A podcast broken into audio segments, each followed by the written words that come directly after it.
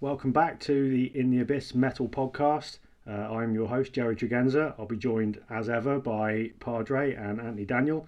Um, and tonight we'll be talking about Iron fucking Maiden because, well, because we can, basically. Um, and we're going to lick their boots and fawn all over them for an hour or so. Um, if you want to get in touch with us, usual ways via email, in the abyss U K at gmail dot com, uh, on Instagram, at Jerry Tregenza, at Merch In The Abyss, on Twitter, In The Abyss U K, and at, on Facebook, also In The Abyss U K. Um, so, yeah, let's get on with it. Right, you pair of cunts? Language. Sorry, apologies.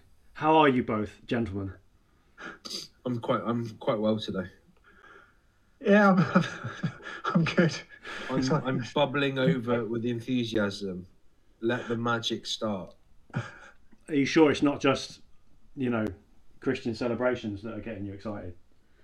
No, I think they're really kind of getting me down. I mean, because you just like, what,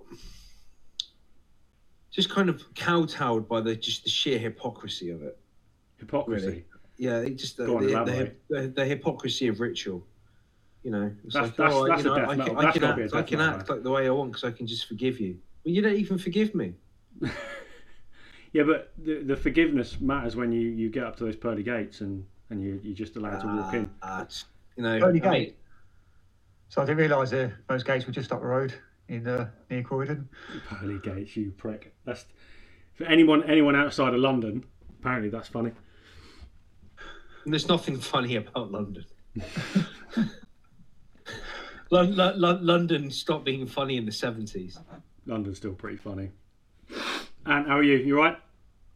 I'm good, yeah, busy. Celebrating yeah. Easter like a true Christian?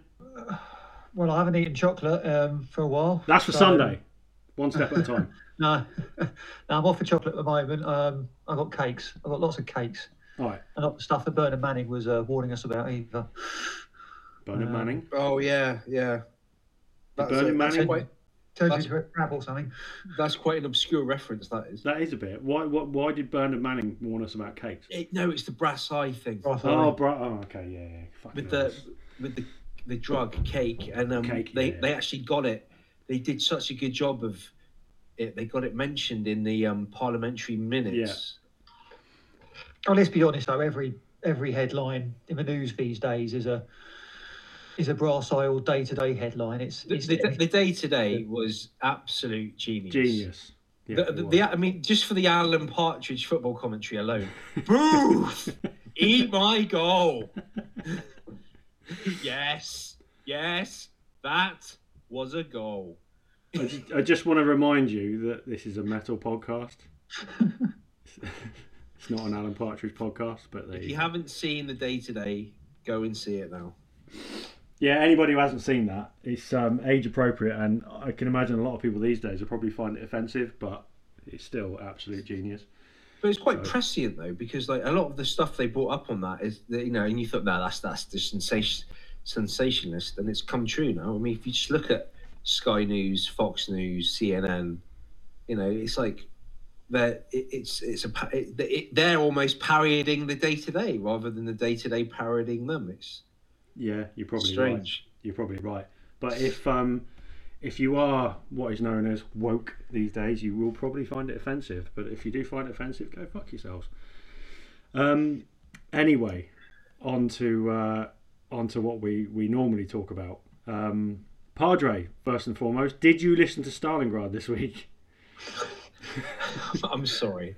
What an absolute pile of garbage. I, I watched it. I played it to people at work. I, I, I tried. I, I tried to approach it with an open mind. I've always found Accept to be quite funny. I love the fact that Kerrang, at one point when they first released Balls to the Wall, were like hailing them as like the next big thing in British metal. Like they were going to push it further. Than they were going to take over for Maiden and like you know that that lineage. Well, even though and they're then, German. Yeah, yeah, yeah. You know, um, and then uh, people found out they were gay. That was it. Well, it's only it's only Udo that's gay, isn't it? Not that that should matter, but no, it doesn't matter. But you know, it, it's a lot. I mean, it's it's taken it's taken heavy metal a long time to really become comfortable with the homoeroticism that's in metal that most people knew was there knew was there to begin with. I mean, have you ever seen the um, the comedian Steve Hughes? Yeah. Do this do the skit on uh, homosexuality in metal. I'm not sure whether I've seen that. My favourite Steve Hughes skit is about Dodgems, goths on Dodgems. It's, it's, it's hilarious. I don't know this chap. I'm going to have to check okay, him out. So You've got to check him he's, out. He's, he's a metal fan. He's, he's an Australian comedian. He's been in the U K for years now. And um, he's in a, he was in a band called Slaughter Lord. I think it's like a kind Something of like that, yeah. death metal band. I mean, there's the really funny uh, joke he's got when um, he's talking about he was someone broke into his flat in Manchester while he was actually in the flat, and he kind of came to, and someone's just got like a standing in his in his living room with a machete, and he's like, "Who's this cunt?" And um, they're like, uh, "You know, where's where's all your where's all your valuables? Where's all your goods?" He said, "You've broken into the wrong flat here, mate." And he just goes, "The only thing I've got, I, the only thing I've got of value in this flat is about five hundred heavy metal C Ds, and I don't want to be stereotypical, but you look like you're into hip hop."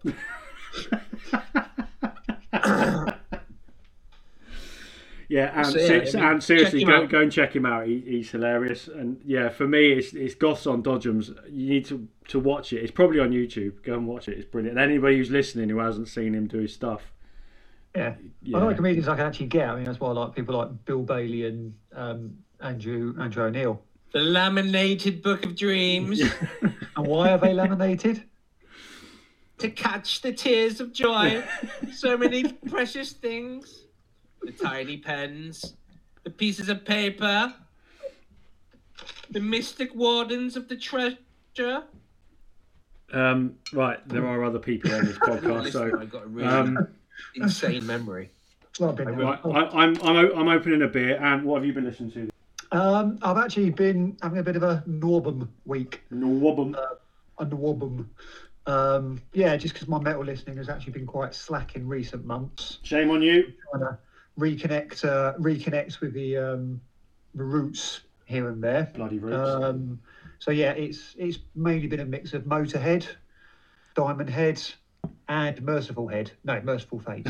um, yeah, no, um, yeah, just wanted to go a bit old school, I think, really. Um, mainly just the best ofs.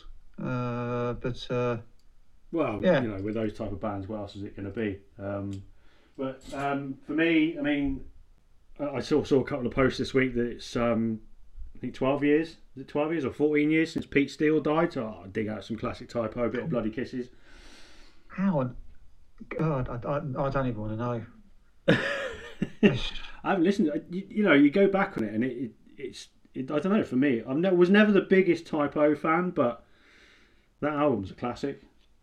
Bloody, is it, yeah, Bloody Kisses was their main one. That's one with um, oh, uh, Love Number One, wasn't yeah, it? Or, yeah, Black, Black, Black, yeah, whatever it's called. Black, yeah, yeah, yeah. That, the, the main one. Absolute classic. Um, but, um, yeah, no, I mean they did what they did well, didn't they? It, you know, just heavy, slow, sex goth. Yeah, yeah, and it, it just sounded New York, didn't it? It? Everything about it sounded like it was from the alleyways of New York, but. Um, But yeah, that, um, the um, Architects live at Abbey Road recording is really good um, with a with an orchestra or whatever it was. That's decent. Um, new Carpenter Brute album, that's good. And that's yeah. obviously up your street. What do you think of it? Yeah, enjoying it. Um, you know, it's a bit more, it's a bit different from Levertief. Um, it, it's interesting because it's kind of, it, it, it sounds like a metal album, but there's absolutely zero guitars on it. Yeah, and it, and the album artwork. If if you didn't know anything about them and you saw that artwork in in sort of I don't know H M V or somewhere like that, you would think it's a metal album. Yeah, that's it. And, it, and it's it's bizarre. I mean, you've you've probably got sort of more preferred tracks, but the there's a track called Lipstick Masquerade, which is basically just a full on electro disco amplified through you know through through a you know sort of metal uh, grinder. Basically, which has got a whacking great big chorus in, and it, it's you know it, it's the kind of song that you could play at a wedding and people would be like, hey, this is actually bloody fantastic. Banging tunes, uh, man. But uh, yeah, no, no, um, absolutely loving loving that album and love that artist. So we'll, we'll yeah. come we'll come back to synthwave maybe on a different episode. I don't think Padre's going to be all that happy, but but um, I, I've well and truly got into it in the past year or so, and some of it's so fucking good. You might like it, Padre. You, you, you know, you like a fat beat. No, just... I mean, I, I don't know where to start. I mean, you, you can describe things as, you know, a wave, new wave of British heavy metal, et cetera, et cetera. But I've got quite a aversion to anything that's got wave in its name. You know, I, I'm, I'm almost like at a genetic level. Okay, I don't like waves. You know, I make I make waves, but I don't like them. Okay. So, like, when I was, you know, living in Korea and everything was like, oh, it's the Korean wave. Fuck off. It's not a wave. It's a ripple at best. Okay? and But now, what are we left with? B T S. I don't know what that is. And you, sounds like an engineering no, company. No one should ever know what that is. Okay? No They're probably one. the biggest pop group on the planet. Oh, it's pop music, is it? Oh, okay. Just, yeah, it's Korean. This, this is what happens, though. This is what happens when you've got an amalgamation of government foreign policy and pop culture, because that's what it is. They were so desperate, so, so desperate to create some kind of soft power. And they've looked, the Korean government has looked around for years at, with envy at Japan. And I kept saying this when I lived there. The problem is it doesn't matter what you do. Japan is cool. You're not. Like Korea is like the Miller Lite countries. Right? It's trapped between the Miller Genuine Draft of Japan and like maybe the Heineken of China in terms of culture, yeah? So it's like they, they've kind of state-sponsored their pop music industry and their soap opera industry in order to try and create, you know, soft, uh, there are some, some element of soft power. So, I mean, I think we're going to do an episode at some point when I get it sorted on K-pop and the uh, Korean metal scene, because it's very interesting, and there's a, there's a there's a documentary out there that's actually made by one of my good friends, Ian, or Norse Rage, as he's that's known as. Is that what, is Ian. It, that's the name he goes by, Norse Rage. Yeah, yeah, that, that's his Facebook handle, Norse Rage.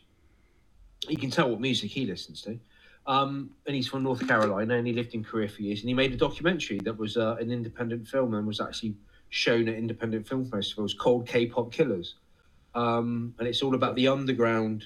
That, you know, everyone, when they think of Korean music, they think of K-pop now, but there's there's quite a dark, dingy, vibrant underground metal scene in Korea, and uh, there's all there's all kinds of cultural reasons why the kind of K-pop music is is what's popular, because it kind of fits in with the kind of agenda, as it were.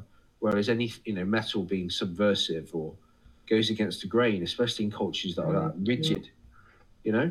Whereas Japan, it's not like that. I mean, they will embrace things and just run with it. I mean, you, when you can go to places in Japan, you, there are vending machines for everything, including, you know, like, the, have you heard about the fetish bars out there? Where you there's like, a, it's a railway carriage, and you can pretend to grope someone on the ra- on the railway carriage. That's weird. So they, yeah, but they, they, but every, you know, every kind of taste is catered to, because it's like, that's the release. And then they go back into society, and it's very rigid, clean cut.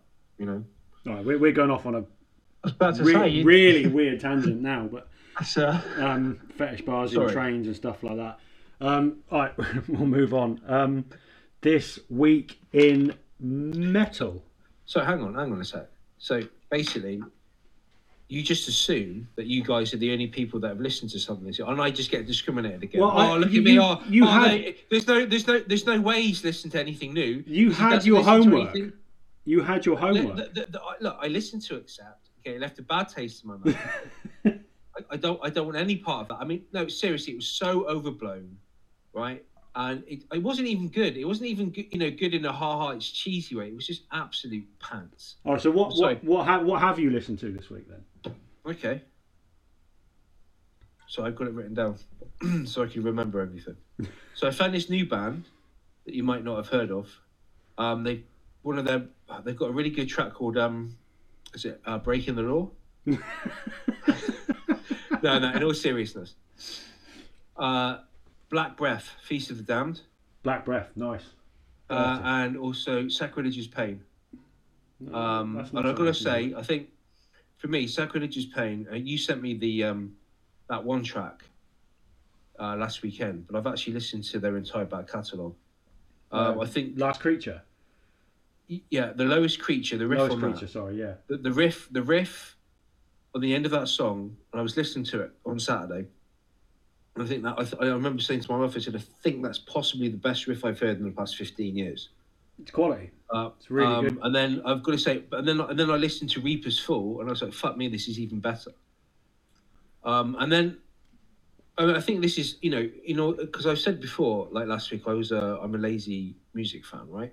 And so I was just listening to Sacrilegious Pain. It played through everything, and that pops uh, Black Breath. Yeah. And dear God, what a band! Just the riffs. Yeah. Spit on the Cross is yes. an amazing song. Yes. Beast of the Damned is an amazing song. The fact they have um, a song called Spit on the Cross is, yeah, well, is brilliant. The, as far as I'm and, and, to, and for, for me as well, the, these these are references to things that you will only know about if you've got kind of a, a passing fancy for like medieval history, because the Spit on the Cross, that ties in with the, with the, the, the Knights Templar initiation rites, where they had to spit on the cross and reject Christ yeah. as part of the initiation.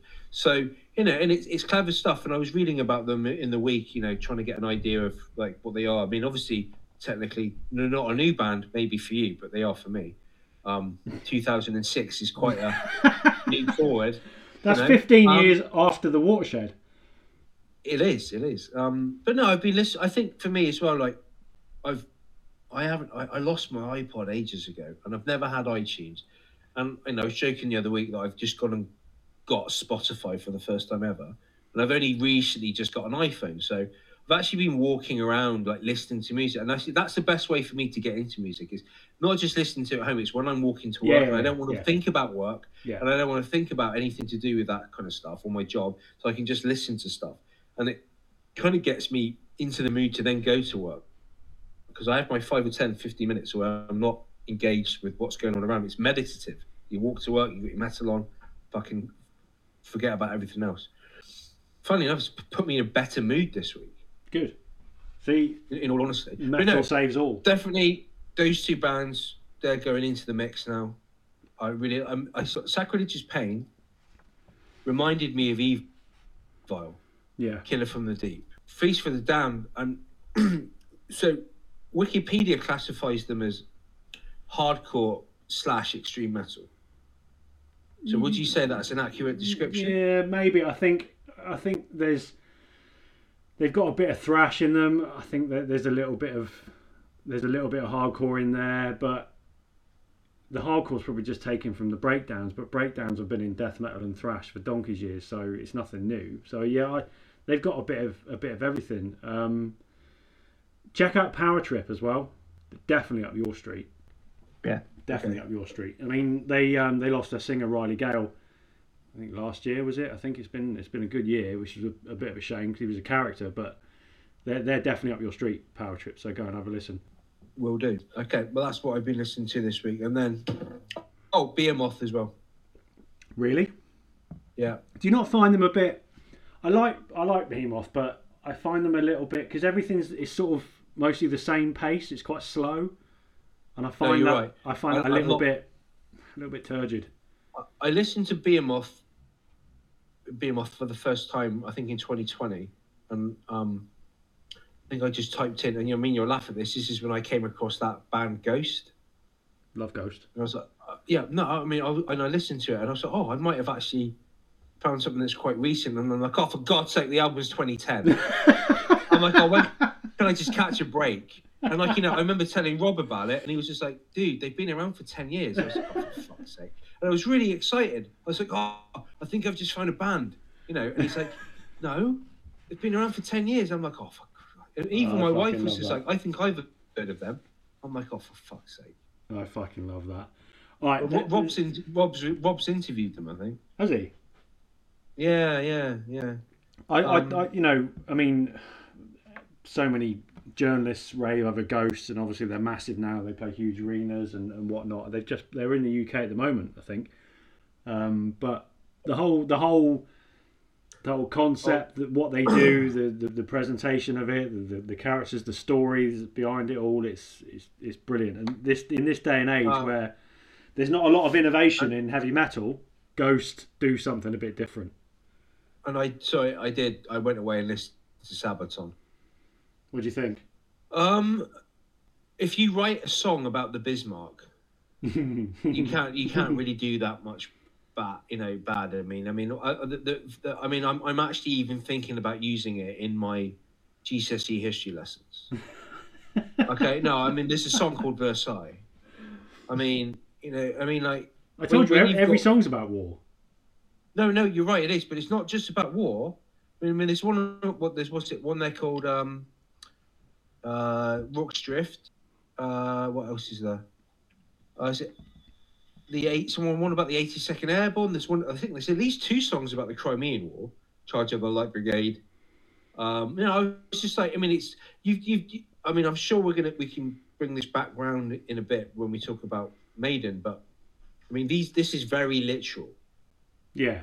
When they, yeah, when they, you know, this is like this song is about the Bismarck. They're not, they're not subtle. Clear, no, there's no subtlety. Whereas, you know, one of the things that Maiden, in all fairness to them, do do well. They've got their obvious songs, like they go Passchendaele, but then they've got other songs which are about things things of a similar mould, which are not as obvious, and you do require a little bit of, okay, I, I know what I'm talking about, and that's obviously yeah, a sign of yeah. you know a mind at work on part of the band.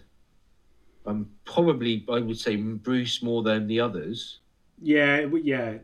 When it comes to sort of conceptualizing and, and obviously lyrics and stuff like that, it's all about Bruce, isn't it? So, you know, yeah. Um, which brings us round to our, our main well, thesis. We'll um we'll, we'll we'll get to that. We'll uh, let's let's go through anything that's happened this week in in metal. Um, again, there really isn't a lot going on at the moment, so we're spreading a bit thin. Um, Disturbed have finished their new album. Oh woohoo! Anyone give a shit? Who gave them permission? I'll take that as a no. To write any new material. That band were old enough to know better in two thousand, right? This is how little I think of that band. And firstly, they've cock-blocked me in the past. You know what I'm talking about. Yeah. Two, I used to have a sign above my, my desk when I was a, a manager saying, if by any chance you come down with the sickness, please make sure to phone the duty manager or myself before six or seven in the morning so we can arrange cover. The sickness, will you give it to me? What? You know, kind of thing. I mean, and, and like, you know, the, the, the people that were, you know, in the same kind of almost age bracket as me would like, that, that was hysterical. And then like other people would be like, who, who, who, who were disturbed? Because I had a picture of David Draymond on the, on the uh, poster as well. But you know, I, I'm just like, you know, they're just, I, I mean, they did that, they, he did that cover of the Simon and Garfunkel song. Yeah. And he, and, he, and the, the guy can obviously sing. That was massive, but, that, that song, to be fair, yeah, the single yeah, was massive. But that doesn't give you the right to make other songs, you know? It, like, just like, the sickness, the, the other song they did, Voices, it's just, I'm sorry, he had the right look at the right time with the right kind of mundane, dumbed down guitar riffs and, and lyrics. And like the sickness, will you give it to me?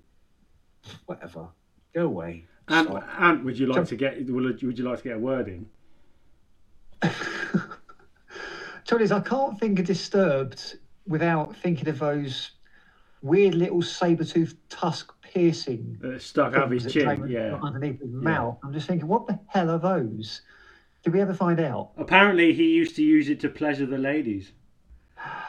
Yeah, that says it all. Your silence says it all, isn't it? Yeah, it, that's it. So it's, it's, it's piercings. It's uh, you know, why have you got your chin pierced? So I could give head better. Yeah, it's pathetic. But there you go. That's that's Disturbed. Um, um, Ozzy has finished an album this week as well. The, the man's still alive. Fucking why he's still recording music, I don't know, but God knows what it'll sound like. I can't. I don't even really remember listening to any of Ozzy's material for almost since uni days. I can't even remember that, what that album was. Who did he team up with recently? Was it like Elton John or some other, like, or Justin Bieber? Post Malone, wasn't some... it? Might have been. No, I thought it was someone even more embarrassing. I don't know. I don't know. Let's let's let's move on. Ozzy's a legend, but these days, no, we don't need new material. Um, the Halo Effect got a third single up. Um, have you had a listen? Because yeah, I liked it. I'm, um, I'm, you know, I'm sort of licking the boots of this band a little bit, really. I mean, it's. I don't want to say it's classic In Flames because, you know, half the band were still in flames, where they decided to flirt with nonsense. Um, yeah. But it's it's nice hearing that that guitar harmony, um, as it, if you were sort of still back in the late nineties. It's um, proper. It's proper Swedish. Isn't it? The, the new this new song though, yeah. it's, it's very melodic. If you if you took Stanner's vocals out of it and gave it sort of clean vocals, it's almost classic rock. Yeah. And, and I'm gonna and I'm gonna cop, cop some flack here based on uh, our earlier WhatsApp exchange, but. They named themselves after a track. After a Rush song. Final yeah. Rush album. Yeah. Um, Clockwork Angels, which was, yeah, certainly their best album in years. So on uh, But yeah. the the bass player Peter Peter Ewers is um Ewers Ewers whatever you want to call it. He he's got a bar stroke restaurant called twenty-one twelve. He's a massive Rush fan. Oh. There we go. So yeah, that's that sort of. I think they're all massive Rush fans. Actually, I've heard Michael Stanner talking about. Oh, he's a, he's a huge Rush fanboy. So, grunge. Remember grunge? We kind of grew up in that era. Kim Thiel, Chris Novoselic, and Matt Cameron have formed a new band called Third Secret. Have either of you two listened to it? I listened to it and thought it was absolute dog shit. I mean, I'm curious because I can I can tell it's got the Kim Thiel guitar sound on it. So, as a Soundgarden, you're a Soundgarden fanboy, fan, aren't you? Yeah, yeah. I, I yeah, I'm curious to hear more, but. If if the whole project is like that, I'm I'll probably lose interest because it's, you know, it's okay, but it's just fairly standard nineties alternative acoustic. Yeah. Um, there's nothing that really distinguishes itself as as grunge. I mean, but you know, where's where's the Matt Cameron, Chris Novoselic kind of stuff happening? Yeah. So it's it's a bit of an odd one to lead with, um, if I'm honest with you. Yeah, I, um, I wasn't, I wasn't really impressed. I mean, I I only listened to one song to be fair, so I'll give a. a couple of others ago, but yeah, it, it didn't really do it for me. Padre, did you ever listen? So I've I've listened to like three or four new things this week, so that's like me maxed out. I can't. I, I, I, to be I honest, don't have enough. I don't have enough RAM. To be honest, you're not you're not missing you're not missing anything. So, but, but I go, going it. back to this this Rush thing, right? So I've got. A do we have to? This. Yes. You, uh, so I knew a guy once called Vasily in Athens, and. uh He was um, he represented Greece in the Eurovision, you know. I think about in the uh, late seventies, early eighties, and uh, he's actually, you know, good mates with Vangelis as of Chariots of Fire, Blade Runner fame. Um, and uh, he was t- he used to live in London. He was telling me a story once.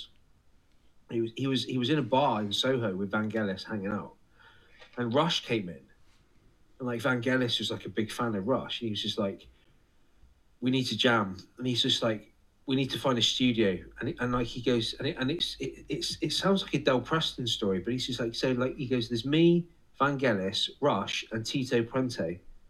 Tito yeah, Puente. Seriously, seriously, in, in a in a in in a in a recording studio at midnight in London, and Vangelis is trying to lay down tracks because he's a big fan of Rush, and um, I think Van, uh, I think I think Vasily as well actually played with Rush at the Barbican. Um, in some kind of capacity, I know, I, I, you know, but yeah, just, just to this day, I, I think quite, quite simply one of the most interesting people I've met, you know, in my travels. Um, bought a uh, when Eric Clapton and Cream first toured Athens, they ran out of money and couldn't afford to get home, so he bought Clapton's amp off him so they could buy a van to drive back to the U K. Nice. You know, and and and the, none of the and this this this is this is not one of these people who's BSing it. Like, you know, it's... Yeah, anyway, I just thought I'd get that in. I just thought that's quite a cool story. The Tito Puente thing is the the addition that just makes you go, what? That's that's the cherry on the icing on it's, the cake. There's going to be a lot yeah. of cockheads there if they're, if they're listening. Yeah, yeah, yeah. Vangelis teaming up and there's recording somewhere. I'm trying not to uh, get excited myself. Lastly, Machine fucking Head. Uh, new song, Choke on the Ashes of Your Hate. um, Machine Head by Numbers. Anyone had a listen? Yeah. Yeah, it's like you said. Machine Head by Numbers. Oh, have you have you still got yeah. issues? Oh, bless. Not, I'm not sure that Scandinavian diagonal O's are, you know, helping. Was, was, was the burn, was the public was the public therapy session that was the Burning Red not enough for you? Public have therapy you, session. Have you, have you have you still not jettisoned your emotional baggage? Oh, bless. Piss off. Uh, no, we've got to credit them. I mean, the, the Awakening and Unto the Locust was, yeah. They, um, they've had some. They've had some moments. I've I've never been the, the biggest Machine Head fan. Obviously, Burn My Eyes in ninety-five was was a decent album. To be, it, it was. It genuinely but was. But... It, it, but it's one of those things where the the front man puts people off. You reckon? I, yeah. I, I, I just I just find him very, you know, just self. Drive. Self, self-loathing and at the same time self-obsessed, and I know he's got, to be serious, he has got issues. He's, you know, they're well documented. I'm not talking about drug issues or stuff like that. I'm talking about stuff that happened to him when he was young. Yeah, yeah. And uh, but at the same time, you know, does does everything you write have to be like a catharsis? Yeah, I, I get you. Even just the title of this song, "Choke on the Ashes of Your Hate," it's it's not that stuff like that. It's, it's not just subtle, is it? You're well into your fifties now. It's yeah, I don't know. Yeah. It's it's sort of time to sort of move on, and but Machine Head fans will love it. And like we've talked about before, if you stick to a if you stick to a formula, where Machine Head went off their formula with the Burning Red and Supercharger, which just appalling. Um, but this is, they lost loads of fans, but now they're back to doing what Machine Head do. Their their their fans yeah, are loving like, it. So. Isn't this part of the problem? Like you know, you know the the, the you you've got bands which have a formula, a formula, sorry, and like like Maiden, for example, and it's an accessible formula. It doesn't really, it's not predicated on some kind of like young angry man, like angry at the world, pissed off at everything. They're not that type of band. Machine Head were. They're a very, very much a band for the disenfranchised. Very much a band that are like, you know, who like to, you know, write about songs about hating things. Yeah. And can you honestly do that in the in when you're in your fifties and still attract a younger fan base? Or are you only writing songs and material to appeal to other fifty-year-olds? And I'm sorry, if you're in your fifties and you're still angry at the world, then you've got to like you've got to turn that lens on yourself, because it's just as much what you're doing, you know. That's a fair and point. Not, and I'm not talking about being pissed off with what Putin's doing or being pissed off with the Conservative government. You know, I'm talking about like you know that, that kind of rage which can like you know eat away at you. Yeah. If you don't deal with it, you know, you know, I'm, I'm sure I'm, I'm I doubt listening to Machine Head is going to be any any kind of therapy for you. Probably going to dry. It's going to make make you worse. But like I said, Machine Head fans will probably love it. So, you know, that's that's kind of all that matters. Um, should we move on and and talk about, you know, the biggest heavy metal band in the world? Can you hear that? Well, you know, is there enough? Is there enough to talk about? Bad News. Bad. I can hear a brush. I can hear a brush. That sweeping sound. Big... Are they? Are they the biggest heavy metal band? Of course they are. If Lars Ulrich looks up to them, they're the biggest heavy metal band in the world. I'm sure Sharon Osbourne would have something to say about that. Fuck Sharon Osbourne. No one gives a shit about her opinion. She's on the U S version of Loose Women. So, is she? Yeah, so no one gives. I think she was even on it here. She's probably been on the U K version as well. I don't know. No one gives a fuck about Sharon Osbourne. Is, that, is it just? Is it just me, or is that literally the worst name for a T V show? What, Loose Women? Yeah, I mean, it's just like, did they did they realise that it doesn't mean what they think it means? This is going down a dark rabbit hole. Yeah, a hole, but not a rabbit hole. I, I mean, ah, oh, just. Anyway, let's let's forget about Sharon Osbourne and, and Loose Women. Let's let's get on with. Um, We've fallen over Maiden for, for an hour or so. Um, so this week... I, I haven't come here to fawn. Shut the fuck up. This week, uh, Seventh Son of a Seventh Son was thirty-four years old, and I think like two or three weeks ago, Number of the Beast was forty years old. So it's almost as old as the three of us here.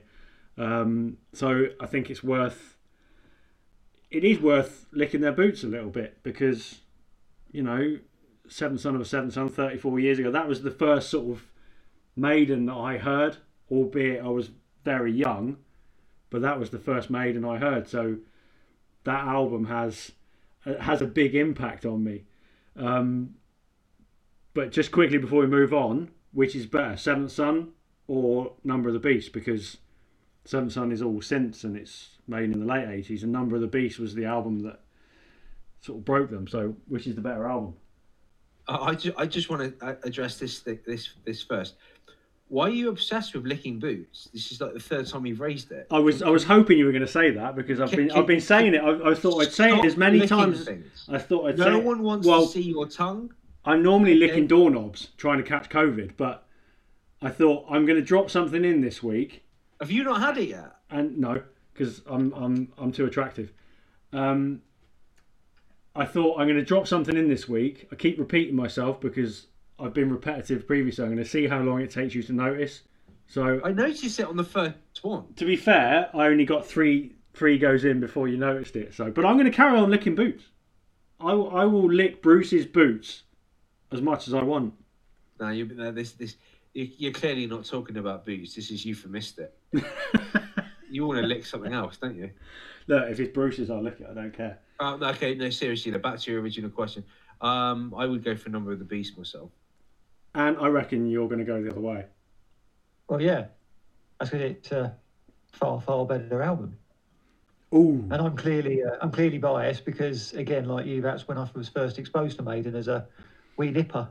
Um, although, strangely, my childish lack of attention span meant I didn't really follow, follow through on giving them a go after I heard "Can I Play with Madness?" But um, no, I think I think I mean it appeals to me just because you've got that slight synth edge anyway. But I think as a piece of work, a creative piece of work as a whole, you know, there's always nothing. There's pretty much nothing wrong with it. There's no, there's not not a single bad song on it, and it just, it's just.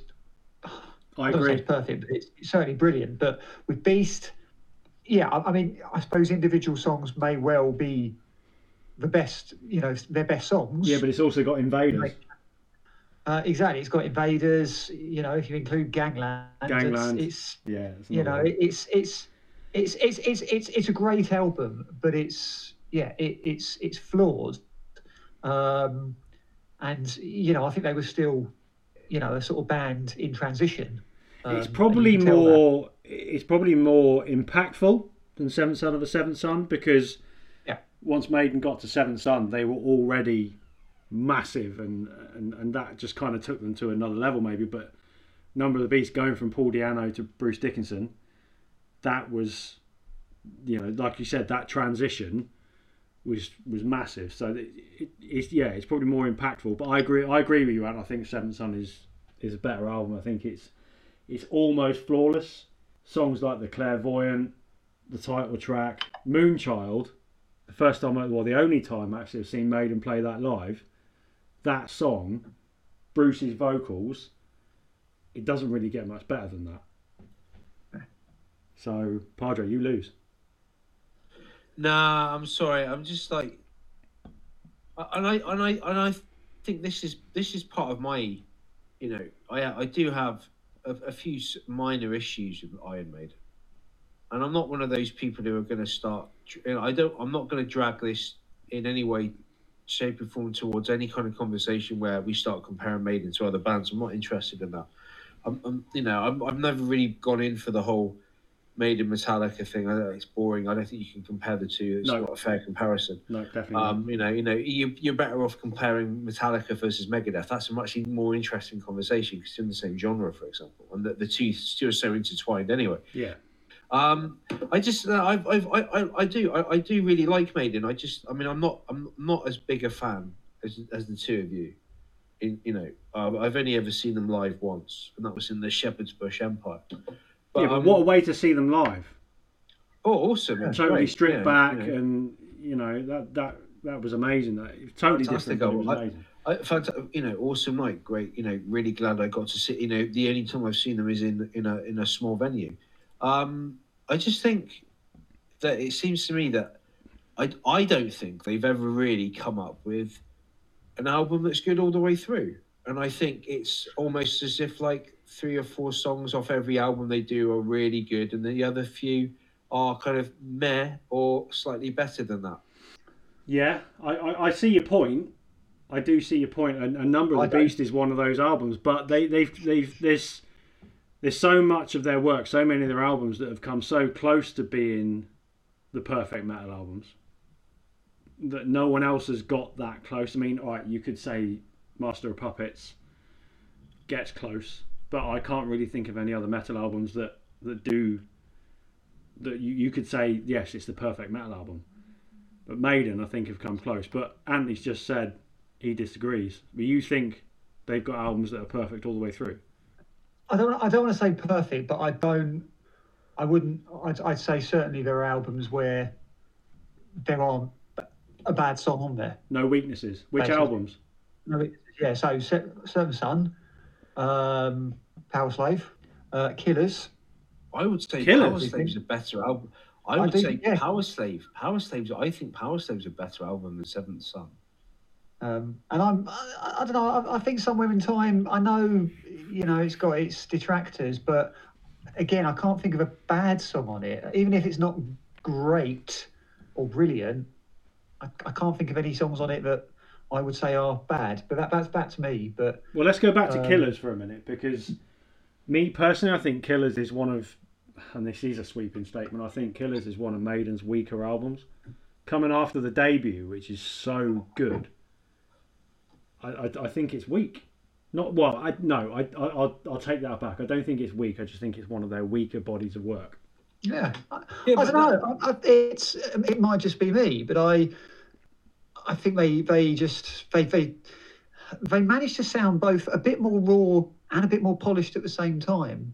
Um, And I think it just it, it it motors on at a bit more um, a bit more pace. I mean, you know, my favourite track, my favourite Maiden track, full stop, is "Killers." Is a title track. I'll give you um, that. I'll give you that. That's a great song. It's it's just phenomenal. It, it's you know the way it just sort of gallops along at a ridiculous pace. It doesn't let up, and it's brilliant. But it's I don't know. It just feels, I, you know, the, the first album. Yeah, it, it it's amazing. But it's a, it, it sounds like a debut album. Um, I think Killers takes that and, you know, improves in, in different ways and sounds more confident. Um, and, yeah, I, I, I really do feel it's an incredibly strong album. Do you think um, do you think it's better than the debut then? Not by much. Okay. Um, and, again, I think we're, we're in that sort of territory where people could say, you know, it, it's maybe the, the debut's got more iconic tracks. Yes. Uh, similar to Number of the Beast, but I think just as an overall piece of work, similar to Seventh Son, yeah, I, I think it, you know, just trumps the debut album. Yeah, no, that, I, that's just me. I, I get you, and and yeah, you're right about the debut. The debut does have, you know, the the most iconic tracks, and it's got Phantom of the Opera, for fuck's sake, it's got Prowler, it's got Running Free, you know, some of Maiden's best, and even, you know, even seeing Bruce sing those songs many times over the years. You know, they, they, they sound they sound amazing. Phantom of the Opera for me is just Maiden at their sort of absolute pompous best. And as Padre will will say, it's the closest they ever got to thrash metal. And certainly if you listen to the version on Live After Death, because it's just that much quicker. Yeah, of course, you can't think of Phantom of the Opera without thinking of Lucasade. Daley Thompson. Well, Daley, Daley Thompson. Yeah. Well, and I mean, I unfortunately. People later on, and this, I think this is when we were at university, was um, it was the bloody K F C Tower Burger advert. Yeah, it was. Do you remember it? that? Yeah, that was that yeah. was lewd. That, that was you know, I mean, and that, and that's why you know, I Maiden, you know, prostituted themselves there for for for a, a chicken burger that's not even that great. Oh, Charlotte I mean, Harlow did that. I mean, if you're gonna if you're gonna lend your song, lend one of your most iconic songs to a chicken sandwich, it's got to be Popeyes. You know, just not not K F C. Come on, please. Let's let's go back. You just mentioned Charlotte the Harlot. Let's go back to that, because obviously Charlotte the Harlot then goes into twenty-two Acacia Avenue and then goes into Heaven Can Wait. I just think that that kind of thing that Maiden do, they they do so well. You know, that's, wasn't, that's wasn't the... there a fourth track as well? Wasn't From Here to Eternity? Oh, sorry, From Here oh, to Eternity, not Heaven Can Wait. From Here to Eternity, wasn't it? The, oh, yeah. That um, they just sort of tell that same story over three songs over the space of like eight or nine years, and yeah, this it's that that sort of subtlety that that I love. Look, I, I something I found this week when I was doing a little bit of um, research on Iron Maiden fanboy nonsense. Um, the Guardian, of all people, uh, have done a top thirty Iron Maiden thirty you know, greatest songs.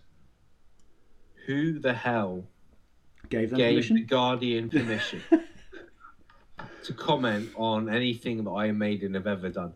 That, you know, I read that newspaper out of protest because I won't, I won't sully myself in like the gutter of anything to do with Rupert Murdoch. What? The Daily, the Daily Mirror is just... Guardian's not Rupert Murdoch. Guardian's not no, Murdoch, no, is it? No, no, I, I said I read The Guardian out of protest. Oh, sorry. Because I won't... I am not going to read the Daily Torygraph. The Daily Torygraph. The Express and the Mail... Well, I'm not even... That's... that's whatever. You know, they can Look, piss off. The, the Daily Mail, we as metal fans, as alternative, whatever you want to call it, should always be anti-Daily Mail because... that paper is absolute filth. They are that, vile, disgusting scum. This, this, this is the thing. What, what what people tend to forget, and you know, short memories, is that the Daily Mail and the Daily Express were the you know the quintessential press baron newspapers, Rothermere and Beaverbrook, and um, and Northcliffe as well. And I think it was the Daily Express in the nineteen thirties actually ran a competition where people could write in and tell tell the Daily Express why they felt that Oswald Mosley's black shirts were the you know future of British politics. They were giving away tickets to fascist rallies while their press baron owners were smoozing with Goebbels and Hess. You know, and then people are like, oh, you know, the Daily Mail's right wing. Of course they're right wing. They've always been right wing. Yeah, they've always been that. Yeah, you know. Right, I'm. I'm going to. Um, I think I might have to ban you from talking about politics. But sorry. um, yeah. All right. To be I've fair. Managed, to be fair I've to this to article. Myself so far over two episodes. uh, to be fair to this article, it's not necessarily as obvious as you think it may be from a mainstream newspaper. I mean, number thirty is "Burning Ambition," which is a B-side on "Running Free." So who wrote this article? Uh, I don't know. Some cunt. Um, oh. Yeah, he's he's a music journal. He's... Oh, it's Alexis Petridis. I think, I Did, wasn't he? Um, but... Wasn't he Alexis Petridis? Didn't he write for Kerrang? No, no, he's he's he's more of a sort of N M E Q type. Um, he's he's got credibility. He's no, we, we, got, we don't but... we don't need his life story. Fuck him. Um, um, I, you know, you probably think of Alex, Alexander Milas. That's it. That's who I'm thinking of. Yeah, yeah, yeah no, no. Right, let's let's just fucking move on then. Um, but yeah, there's there's some um, there's some slightly odd choices in in here. Um, number twenty-six is Dance of Death, the title track from the Dance of Death album, um, which is not bad, but yeah. I certainly wouldn't put it in one of Maiden's top thirty. I, I wonder if they've there's an element of just trying to sort of spread things out because they've realised they've actually got too much stuff from, you know, you know, the glory days, and they want to say, well, there's some good stuff in the last twenty years, but they can't really differentiate. Well, there has been some good stuff in, in the last twenty years. So number twenty-four is The Longest Day from Matter of Life and Death. I love that album. Absolutely love it. When they played it in full, I really enjoyed seeing that. I, I thought it was... Like, there's one or two weaker songs, but there's some great tracks on that album. It's, I think it's like... I mean, like The Klansman at number eighteen, and... It it's certainly, you know, in terms of Blaze stuff, it's it's very listenable, but it's, you know, it's Maiden by numbers, isn't it? So and it's a bit long, sure, as well. You know, top twenty is it, again. It just feels like, oh, you know, stick a stick a Blaze song that's, you know, okay in there just to. Yeah, I I get you. But the Cl- the Klansman live has has its moments, yeah. But yeah, it's a bit long and it's a bit. It's a bit turgid, but if that's eighteen, number nineteen is Alexander the Great, and that's a that's a great song. Yeah, I think. But what surprises me, and it, you know, for me, maybe this is a weird one to say, is why that they put the title track off Seventh Son of the Seventh Son at number four. Because again, I mean that track's great, but it works within the album. It's I think that's that's when it has its most power, played within the album, maybe, and not on its own. Um, but, you know, in terms of big, long, sweeping, great big epics, I, I don't think it's a patch on Rime of the Ancient Mariner, which, you know, is is is one of their best and probably should be higher on the list. Yeah, well, I agree. I agree. Uh, Rime of the Ancient Mariner is number thirteen. Number thirteen, Rime of the Ancient Mariner. Yeah. But number, I mean, no, top, I mean, I'm not, I'm not looking at the list because I'm trying to think what's coming up. But I'm surely you put that in the top ten. So, like number I mean, fi- number fifteen is is Wasted Years. Wasted Years is my favourite Maiden song. Um, I I put that in the top ten, to be honest. I, I yeah, I I think yeah. Despite the fact it's, like I said, it's my favourite Maiden song, I would but put it higher than fifteen. Show. It's it's um it was it was my brother's favourite Maiden song, so I think that's that's kind of what.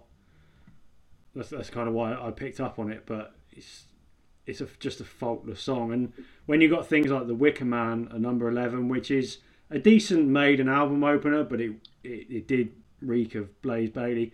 Fear of the Dark at number ten um, only comes into its own live studio version. I'm just, sorry, that Fear know, of yeah. the Dark, the album is. I'm, if it wasn't for that song, what what merit would that album have? No, nah, not a great deal, to be honest. But then Maiden weren't exactly on form, then were they? Yeah, I mean that's it's every it's it's overlong by about three songs, and each song's about two minutes longer than it needs to be. Yeah, you you you you, you edit that, and it's well, mine too. Though when you when when when you when you listen to um.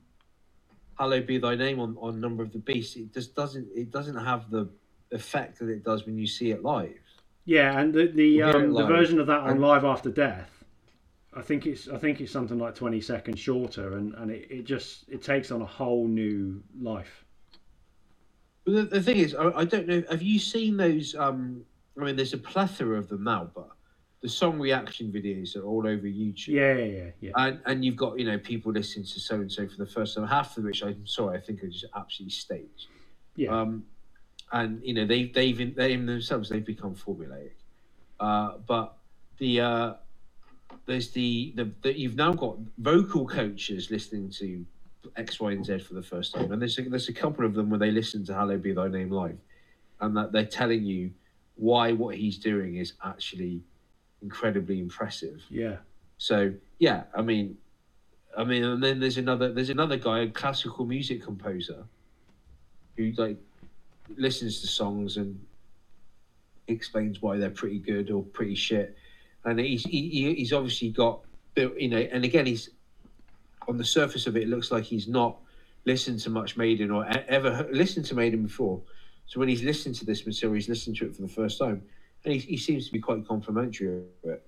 Funnily enough, if you go and look it up, I'll try and find the link for you. But you know, everyone's like, oh, you know, you've got to, you've got to review X, Y, and Z. You've got to, you've got to review Holy Wars by Megadeth. And yeah, she pans it. Really? Like, he, so he pans Holy Wars, and I, I mean, I mean, and he, he he says it's not bad. He just goes, but he goes, I don't know why that's the song you chose for me to, to review. Like he goes, he goes that. Because he's then gone away and listened to some other Megadeth songs. He said they're actually much better Megadeth songs. So, you know... Um, I don't know, I, I fucking love Holy Wars. Yeah, um, yeah, it's great. But literally, no, no, he, but he's, yeah. What I'm saying is these things are worth checking out, because I think we can talk about Maiden all day, but I think when you go away and see some of these videos, especially the ones that, are, that either come across as legitimate or are legitimate, and you you, you kind of... remember to some extent what it was like when you first heard those songs. Yeah, and you know it's it's it's it's quite easy to lose that. And I think as you know, pe- people can t- people can take the piss out of. I- Iron Maiden are a very easy band to take the piss out of, because yeah. they are fucking cheesy to some extent. And I think one of my criticisms of them is that they've done very little to assuage that. Now you could argue that's because they're actually very secure in what they do. Yeah, mate, they they didn't give a shit. They didn't give yeah, a shit. It's, yeah, it's their formula, yeah, yeah. And, and they'll yeah they'll do it, you know. But at the same time, it's like they don't really do themselves an injustice. But do they do the genre in a wider capacity an injustice? You could say that about the whole new wave of British heavy metal, though. The the, the, the spandex, the uh, the overblown stage sets, the the, the the the kind of almost to some extent. The pretentious song song uh, choices, like Roman, Roman Valiant Mariner, we can say it's a great song, but you know. All right, I'll uh, tell you what, we'll we'll, we'll we'll we'll come back to that. Let me finish off this sort of top thirty. I mean, sorry, let's just go with the top three because, like I said, Seventh Son of Seventh Son was number four. Number three is Aces High. Number two is The Trooper, and number one is Hallowed Be Thy Name. Um, like Hallowed Be Thy Name, like you said, it's not it's not my favourite Maiden song, um, but does that one song epitomise what Iron Maiden do over any yes. other song they've ever written? Yes. Yeah. It's it's Very archetypal nice. Iron Maiden. You know, not it's just it's long, it's overblown, it's got big chorus, big finish. It's sort of Bruce's vocals are absolutely off the scale. It's um yeah, it's it's out there on its own. So I I, I kind of get why they've got Hallowed Be Thy Name as as the number one song, but it's. It's an interesting read because, like I said, there's there's a few things in there that you wouldn't necessarily expect to see. There's obviously Number of the Beast, there's Two Minutes to Midnight, and, and things like that. What Run number's to Run to the Hills? Run to the Hills is number twelve. And again, is, uh... Run, Run to the Hills to, to Maiden is like Paranoid to Black Sabbath, isn't it? They're, they're sort of like, you know, the big songs that everybody knows, but that doesn't take away from the fact they're great songs. People, people who slag off Paranoid should not listen to heavy metal, as far as I'm concerned. Yes, it's Black Sabbath by numbers if you want. It's not their best song or, or whatever, but and Run to the Hills is the same. You can't not like those songs. Yeah, Silence. No, you're right. You're right. I am right. Of course, I'm. I mean, I, right. I, I, I think, I think, so, some of my favourite songs by Maiden are like. I, I, I'm quite a fan of "To Tame a Land." Ooh. That's the um, song about June, isn't it? Yeah, June. Yeah, yeah. yeah. I think, and I, I, I, that's one of the things I like about Maiden is that they they do kind of cast a wide net when they look for material to write about, and and, and again, and I think this can come down to one one of two ways of looking at it. You've got you know you've got a coin, and there's two sides to it, and one is you can say they look at they look throughout literature and history and religion, and they draw from that in order to come up with concepts, album titles, album uh, ideas, song lyrics, and everything. And the other thing you can say is that actually they're not that widespread. They don't throw a wide net, and they've kind of got these repetitive themes. So, I mean, I think to some extent they they, they uh, they're quite polarizing in yeah. terms of. Uh, I mean, I, I don't, I, I don't actually know that many people who like metal and don't like Iron Maiden. And I think I found a quote online from Mike Patton, yeah, who said, "You can't really trust someone who doesn't like Slayer."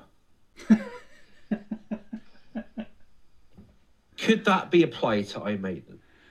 I mean, as as a as a like, metal if, fan, yes. If you like heavy metal and you don't like Maiden, then I'm sorry, there's something a little bit suspect about you, and maybe a whiff of the hipsterism. Yes, you know, Poser. like.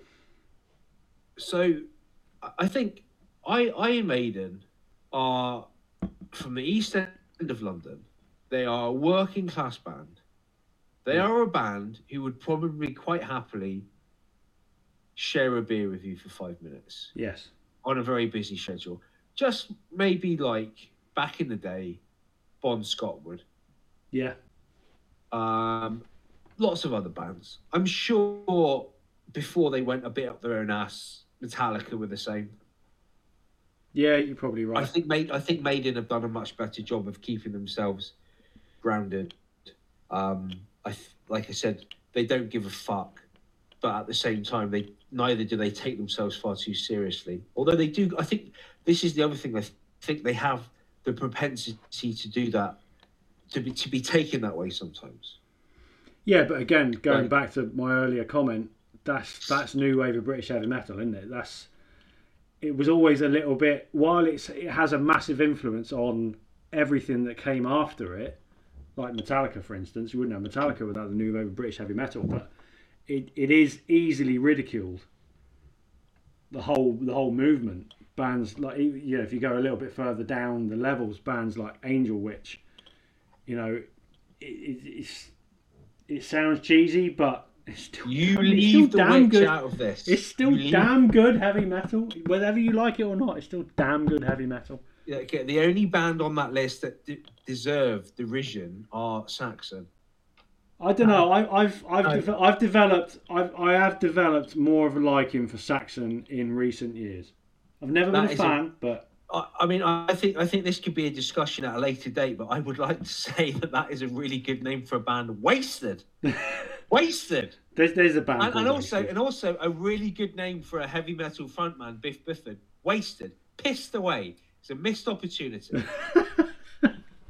That's a sweeping statement. I mean, to, to be honest, if you're thinking about you're talking about Northam, you can go to any vinyl exchange in West London or North London, and the, the metal section is basically just cheap Northern vinyl yeah. bands that never made it, you know, one or two albums here and there. You know, it's basically an endless stream of Tigers of Tigers Pantang. of Pantang. That's exactly the band I was thinking of. I, I've, I've always been tempted, if I had a bit of money to spare, just just buying any of the cheap ones just for a laugh, just to see what, you know, what they're like, because they probably on vinyl they probably sound pretty decent. They probably sound exactly uh, how they're supposed to sound. Exactly, that's the whole point of Northam. Yeah, yeah, exactly. And without the new, like I said before, the, without the new wave of British heavy metal, we wouldn't have many of the bands that we love now. So, I mean, Lars Ulrich was a, I'll say it again, Lars Ulrich was a bootlicker of the new wave of British heavy metal. Seriously, if you want to lick something, go and lick your wife.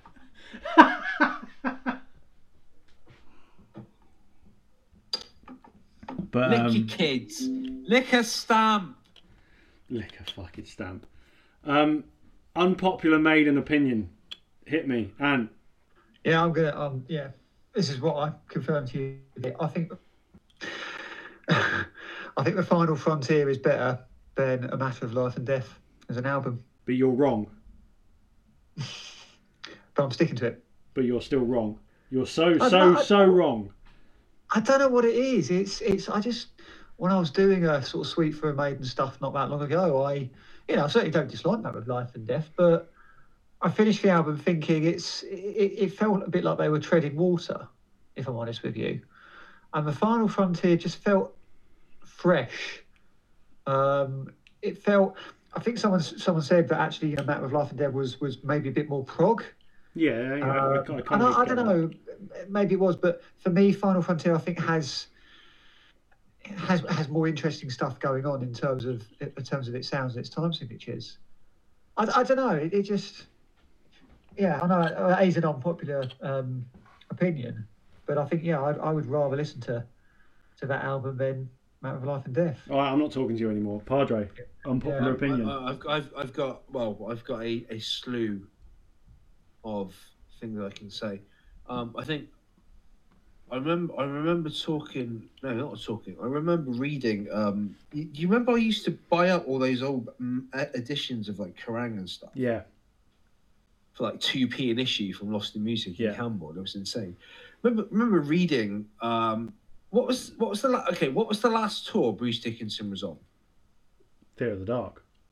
Before, yeah, so before he left Maiden, the first, yeah, uh, yeah, yeah right. Fear of the okay. Dark, yeah, right. So on that tour, he he had announced he was leaving before the end of that tour, hadn't he? I believe so, yeah, yeah, and like he was, and he was like performing with the band, and at the same time every night telling the fans that this is going to be the last time he would see them as you know in Maiden, and he would be back at some point. And I remember like Nico McBain, there was a quote in like I think it was Raw magazine going. He, he's going out there on stage every night telling all the fans that, you know, he's going to miss them. Where at the same time, like, behind the scenes, he's, like, kind of, like, you know, fucking us. And I'm just thinking, like, that could be one criticism. And I think they learnt their lesson in the end. But, like, there was one point where, why would you do that? Why would, why would you... A band breaking up is one thing. A band, a band calling time and saying, right, we're going to do a farewell tour. But like, do you mean you've got one one player in a band is doing a farewell tour, but the other band are just like, well, we're, we're not finished yet. That's a bit ridiculous. Um, and I think maybe that was one of the examples of maybe Bruce Dickinson, who doesn't might not come across as having a massive ego, that's when his ego is writing checks his body couldn't cash. He's got a massive ego. Bruce it, has it doesn't a massive necessarily ego. come. A, it, no, he doesn't. No, he doesn't. You're right. No, but he, he does. He, he, he doesn't. Does have he, he's not. He's not a Dave Lee Roth. He's no. not a Lars Ulrich. He's not uh, a Vince Neil or you know the, any of the glam people. Because to some extent he can back it up. You know, he's he's a very well spoken. He's an educated person. He puts his he, he puts his ego across. Yeah, with his intellectualism, because he is an educated man. That's that's where his ego comes through. If you listen to his podcast that's on now, which is which is good to be fair, but that his ego does come out because of, of what he talks about. Um, I think for all the conversations that you can have about Maiden being a very good live band and well worth seeing, I think they're actually too rigid when they play live. I think they don't do enough of a varied set list. The set list in itself is formulaic, and it's like, are they playing? Are they just playing playing to to uh, their hardcore fans, or are they trying to bring other people into the picture? Because especially when playing Donington is one thing, because that's going to be ninety nine point nine percent Maiden fans. But you play Reading Festival, it's not just going to be Maiden fans, and you need to play other stuff. So are they a little bit rigid there? And I've actually found there's there's actually quite a few things on Reddit about this. Um, so for example, just to paraphrase some of it. Uh, they, they, they play too safe with their set lists and would benefit from sw switching up drastically, not just between gigs, but between tours. Too many staple songs are played and they eat away at time that could be used for different stuff. That's one thing. Another, another one. And, you know, let me just get through a couple of these and you can respond. My biggest issue with them is that they're way too many, way too many of their songs are about war and religion. And after you've heard two or three of each of those song types, it becomes a predictable trope. Um, and even when they do make a, uh, a song that's not about those topics, like Quest for Fire, Maiden fans hate it because it's not the same as what they usually do. Not enough lyrical variety is another thing that I kept, my soul kept coming up in terms of, not in terms of the way he delivers it, just in terms of like, again, going back to the what they write about. But again, I think what you're saying is, What we what we've been saying is, if you have a formula, why why why change it? And we've said before that when you see bands who say we don't play for our fans, we play for ourselves, I don't think that annoys me, and I don't think it's something you can say about Maiden. I think they do play for their fans. Yeah. Um, in terms of the stage show, the, the set list that they choose, but then again, I, I'm sure there are a lot of people out there, maybe yourself included, that would just like to see maybe a bit more variety in the set lists. Yeah, I'd, absolutely. I'd, um, yeah, go on, and go on. I, I don't know. I mean, talking about the sort of um, the idea of them being quite rigid and and maybe mixing it up for someone like Reading, it, in some ways is, I think when Reading play until might not go and see Maiden, you know, on their own show, on their own tour for whatever reason, but you know, if they actually turned up at Reading, which which they have done, it'd be like, yeah, I'm Maiden. I, I can at least tick Iron Maiden off and see a big old heavy metal, you know, tour, and it's Iron Maiden. So let's let's enjoy it. And actually, there's a demand for um, a, a typically Maiden set list for something like Reading. And if anything, it's the yeah, it's the um, the other tours uh, that Maiden do that they need to mix it up. I, I mean, I, I I think one of I wouldn't say it was, it was even the best, but it was the most refreshing Maiden set I saw was when they um, when they did that sort of secondary greatest hits tour in, was it twenty eleven or twenty twelve? They did Sonosphere. I can't remember what year it was, but um, they basically did a best of, you know, from two thousand and onwards. Um, those four albums, you know, after Bruce returned to the band. Um, and they did, you know, Fear of the Dark and, uh, and a couple of other classic ones, but it was essentially the two thousand plus stuff. Um, the later years was the best of, and it was and it was great. It just showed exactly how much great stuff they've got um, outside of their classic era. Um, will, everyone was happy. I will say this though: when you've got a band like Iron Maiden that put so much stock into their not just the performance and the music, but the set list, not not the set list, sorry, the scenery.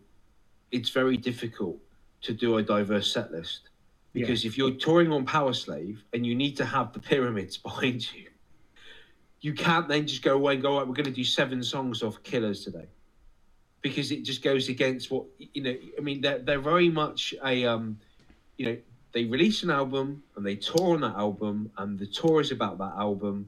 And this is not like the, this, the, the, the, the performance, the scenery, the, um, the atmosphere, the special effects are part of the performance, and you can't necessarily, what's the word? When you diffuse them from each other, you can't synthesize them from each other. They're, they're part and parcel, and you're you're you're that's what you're paying for. You're paying to go and see that album performed, because I think one thing you can say about Maiden is they will always tour that album they've released. They will tour it widespread, and they will go to all four corners, and they will make sure the majority of the fans at least have the opportunity to get to see them at some point on that tour. And there's, yeah, an egalitarianism. Think, there's an egalitarianism to that. Yeah, I think you're right. There's there's places in the world that Maiden play that, that no one else goes to, and it, it epitomises what they are as a band. Like you said, they they play for the fans, which is great. But going back to set lists and going back to playing at Reading, when they played Reading in two thousand five, that was the early years set list. So, you know, there was some there were songs in that that, you know, your sort of fair weather Maiden fan might not necessarily know. They Were you there for that? Not, no, I, I, I was at the. Um, I had a ticket for that, to be fair, but then when they announced the, the Hammersmith show, I went to that instead. And we, we went to Download that year instead, didn't we? Uh, two thousand five, yeah, I think yeah. we did, didn't we? Billy but, Idol, Billy Idol. Yeah, yeah, it was that. It was that year. So, so you know, Maiden could have played Reading that year in two thousand five.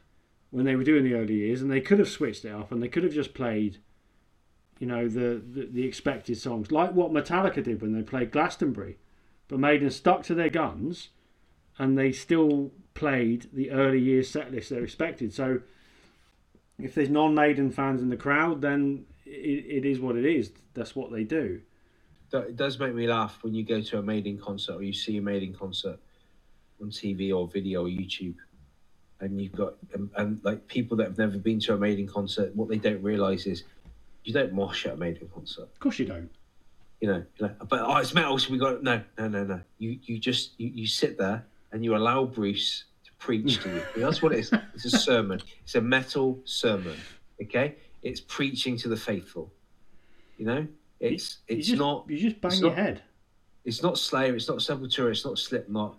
You know, it's, you, you you take it in. It's like you don't stand up when you go and see the opera. You sit down and you just let them perform.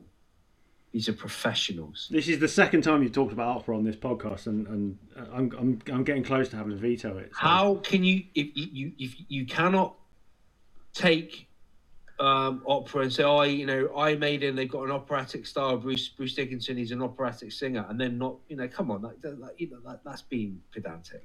Pedantic or not, I couldn't give two shits about opera, so let's move on. Um, the, the the whole set list thing, it's they, they Maiden are in this sort of cycle of they tour an album, and they do a best of tour of some description, and then an album, and then a best of tour, and, and so on and so forth. And obviously, at some point, they're going to come to an end, and they're going to do a farewell tour, like Kiss are doing at the moment, which apparently, according to Gene Simmons, is their absolute final tour. What are the songs that Maiden absolutely must play on a farewell tour? Because, like you said, they're damned if you do, damned if you don't, Maiden. They can play all obvious songs, You Had to Be Thy Name and Number of the Beast and all that kind of stuff, and appeal to your fair weather fans.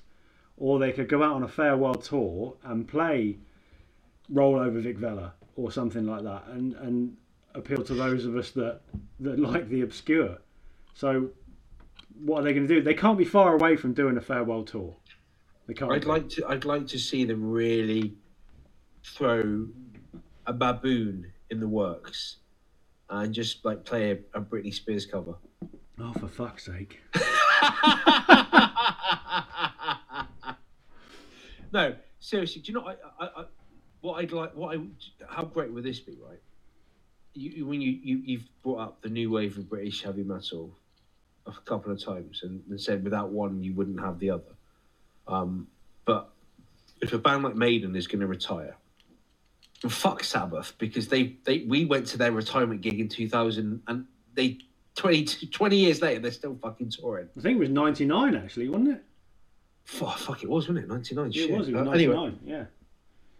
I would love for, like, you know, some of the other bigger bands to be like, okay, Maiden are retiring, let's go out and tour them. How great would it be to go and see Metallica supporting Maiden? Yes. And, and, and Metallica say, do you know what? This isn't about ego. We love these guys. We used to listen to them when we were kids. We want to be there when they play their last show. Who, who else is coming with us? Who else do you take? You've got Maiden headlining, Metallica doing like a ninety-minute set. Who who who are the other two or three bands on that bill? Well, I think I, th- I think you have to kind of you have to look at the bands that, like, well, I suppose in the same in the same vein that Metallica, there you have to look at those bands that have that that look up to Maiden in the same way, you know, or bands that were there in the early days with Maiden, or bands that that sort of drove the new wave of British heavy metal. I think if you're going to put Metallica on there, you need to put Diamond Head on there or someone like that. You need to have Priest. kind of a different, yeah, Priest. Priest. I mean, Priest were there before Maiden, but obviously Maiden went into the stratosphere and Priest are their own thing, but they're nowhere near as big a band as Maiden are. But can you imagine a bill, four-band bill, Maiden, Metallica, Priest and Diamond? Yeah. I'd rather not. Because just, just I, I, I need to do a wash at some point. But the, the support acts would have to completely strip back. No stage show, no fucking about, no pyros, no nonsense, as if they were supporting Maiden in nineteen eighty-three. Completely stripped it's, it's back. A, it's, this is the thing, right? If that happened, you'd be like, okay, Maiden are retiring and they're taking Metallica out with them, right? Awesome. When, and then what are we going to be left with when Metallica eventually retire? Metallica with special guests, Godsmack. Like, you know, that's what's going to happen.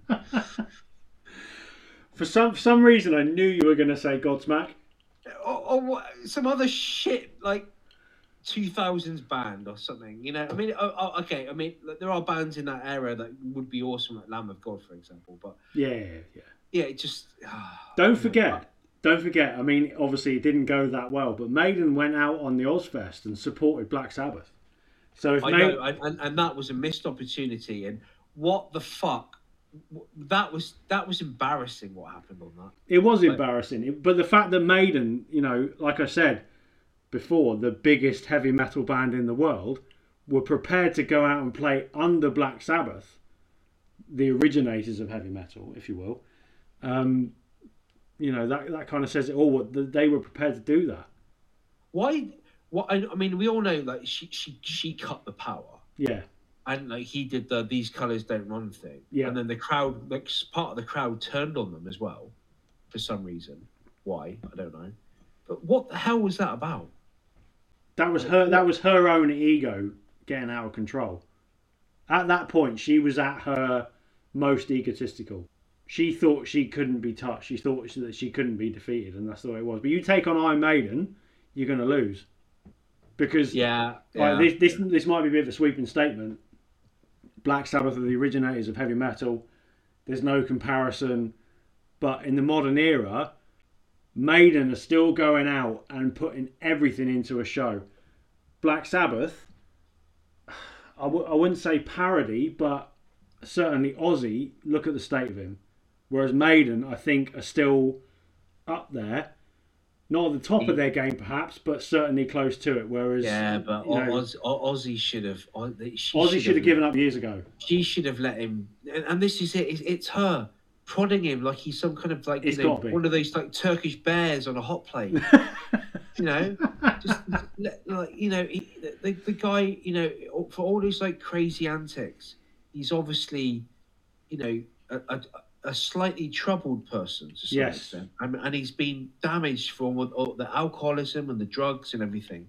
And like, you know, you, you listen to interviews from like Geezer Butler now and Tony Iommi, and they're they're quite level-headed people. But yeah. Ozzy's definitely got something. He's he's like, you know, he reminds me of, or or who the, this person reminds me of Ozzy. He's like he's like Paul Gascoigne. Yeah. He's like the Paul Gascoigne of metal. He's like, everyone loves him. Everyone laughs at him when he does crazy shit. But we're also a little bit like, just let, let leave him be now, please. Just like, you know, we love him too much. Let him retire. Um, let, let him, him enjoy his old age. With grace. Yes. With, with some grace. Yes. Because he does deserve a lot of, you know, respect. He deserves Black all the Sabbath. respect in the world. Black Sabbath, they started it all. Without Black Sabbath, we wouldn't have any of it. Let him retire. Yeah, I mean, it's like, thankfully we've never been we've never we've never been uh, subjected to a T V show called The Dickinsons. You know, it's just like, you know, can you just imagine it? Like, like you know, they cut they cut to uh, um I don't know, Bruce's like country mansion, and he's just like he, he's like he, he's like sipping, testing cognac vintages and been like, this grouse is rather little underdone, isn't it? Yes, yes, yeah. No, not the seventy-two. No, it's drinking like piss right now, darling. Come on. You know, and, he, and then he goes off to do his fencing and stuff. It's like, it's some kind of like Lord of the Manor. Whereas Ozzy's there just go, Sharon, uh, fucking give me another line. You know, it's just like... Yeah, it is. It's, it's, it's sad. The man just needs to be left alone to retire. And you know, he's going out on tour. You know, there's just no need for it. If you had told Ozzy Osbourne in nineteen sixty-nine, back in the day when they were still called Earth, that he'd be still touring as a musician in twenty twenty-two, or twenty twenty-three actually, he'd think you're on drugs. Because he would have been I mean, at the time anyway. To give Sharon Osbourne credit, the Ozfest was a great idea. From a marketing absolutely. perspective, yeah, and absolutely. from a musical perspective, and like, I mean, I went to the first Ozfest in the U K, and it was it was like it and it was it was just before Bruce got back with Maiden, yeah, and that that was the tipping point where we got back into it.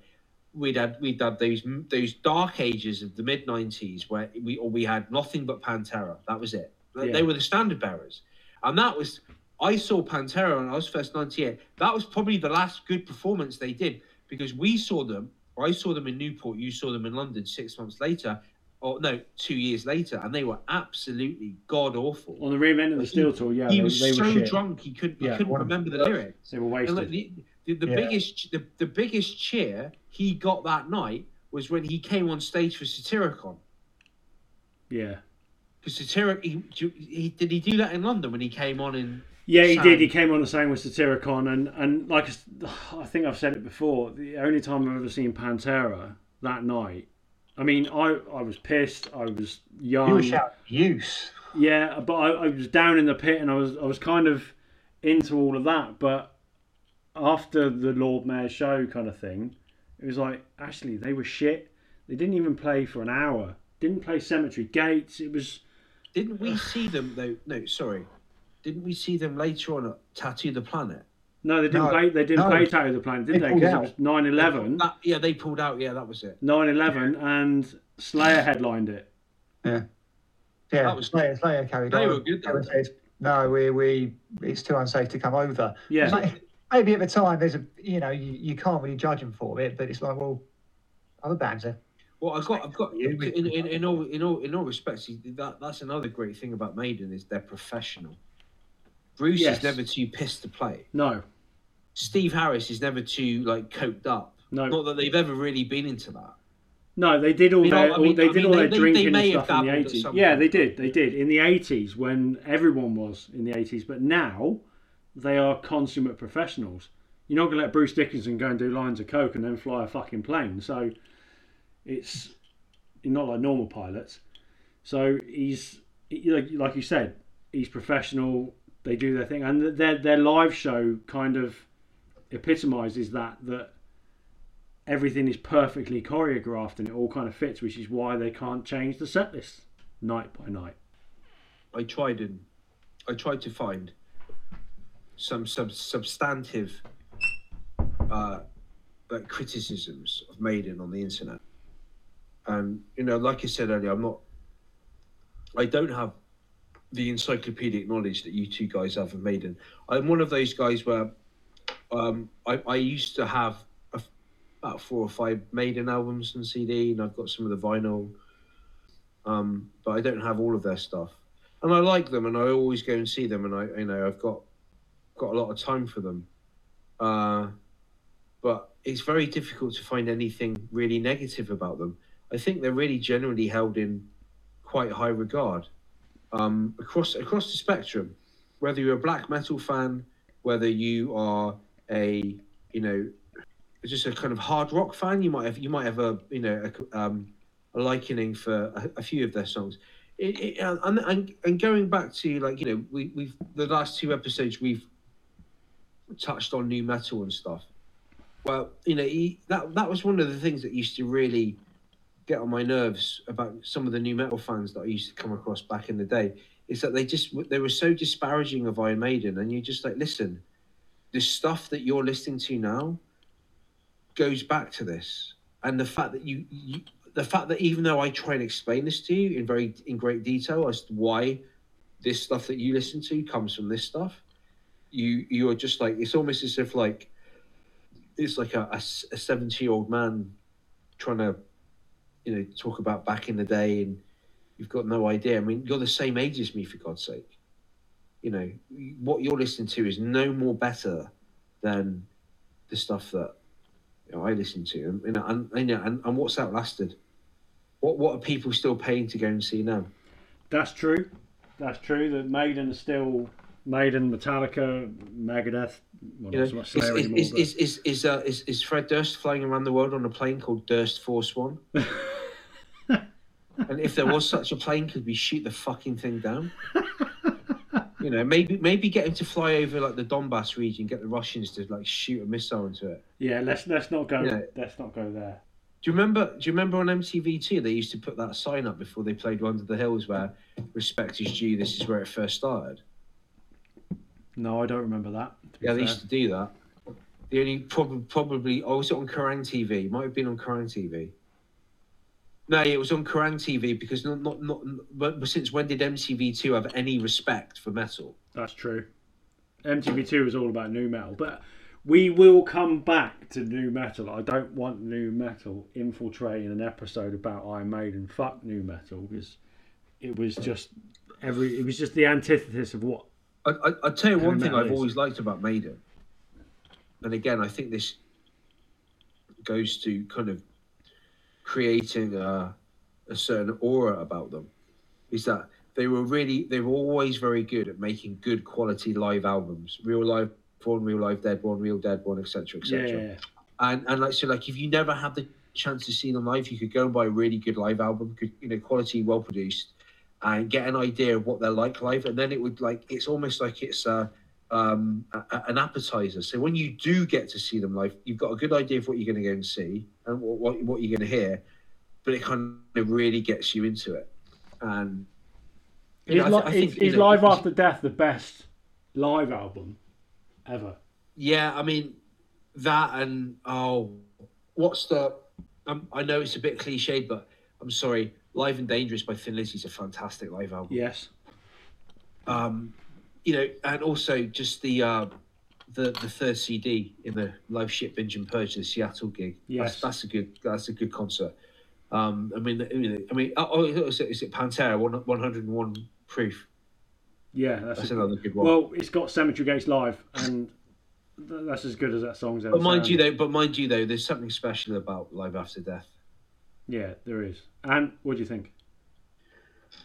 Um, yeah, quite possibly. It's probably my favourite, but I'm, you know, disgracefully, I've probably not listened to enough live albums to really make an overall judgment. Uh, yeah, but a few. lot of live albums are shit.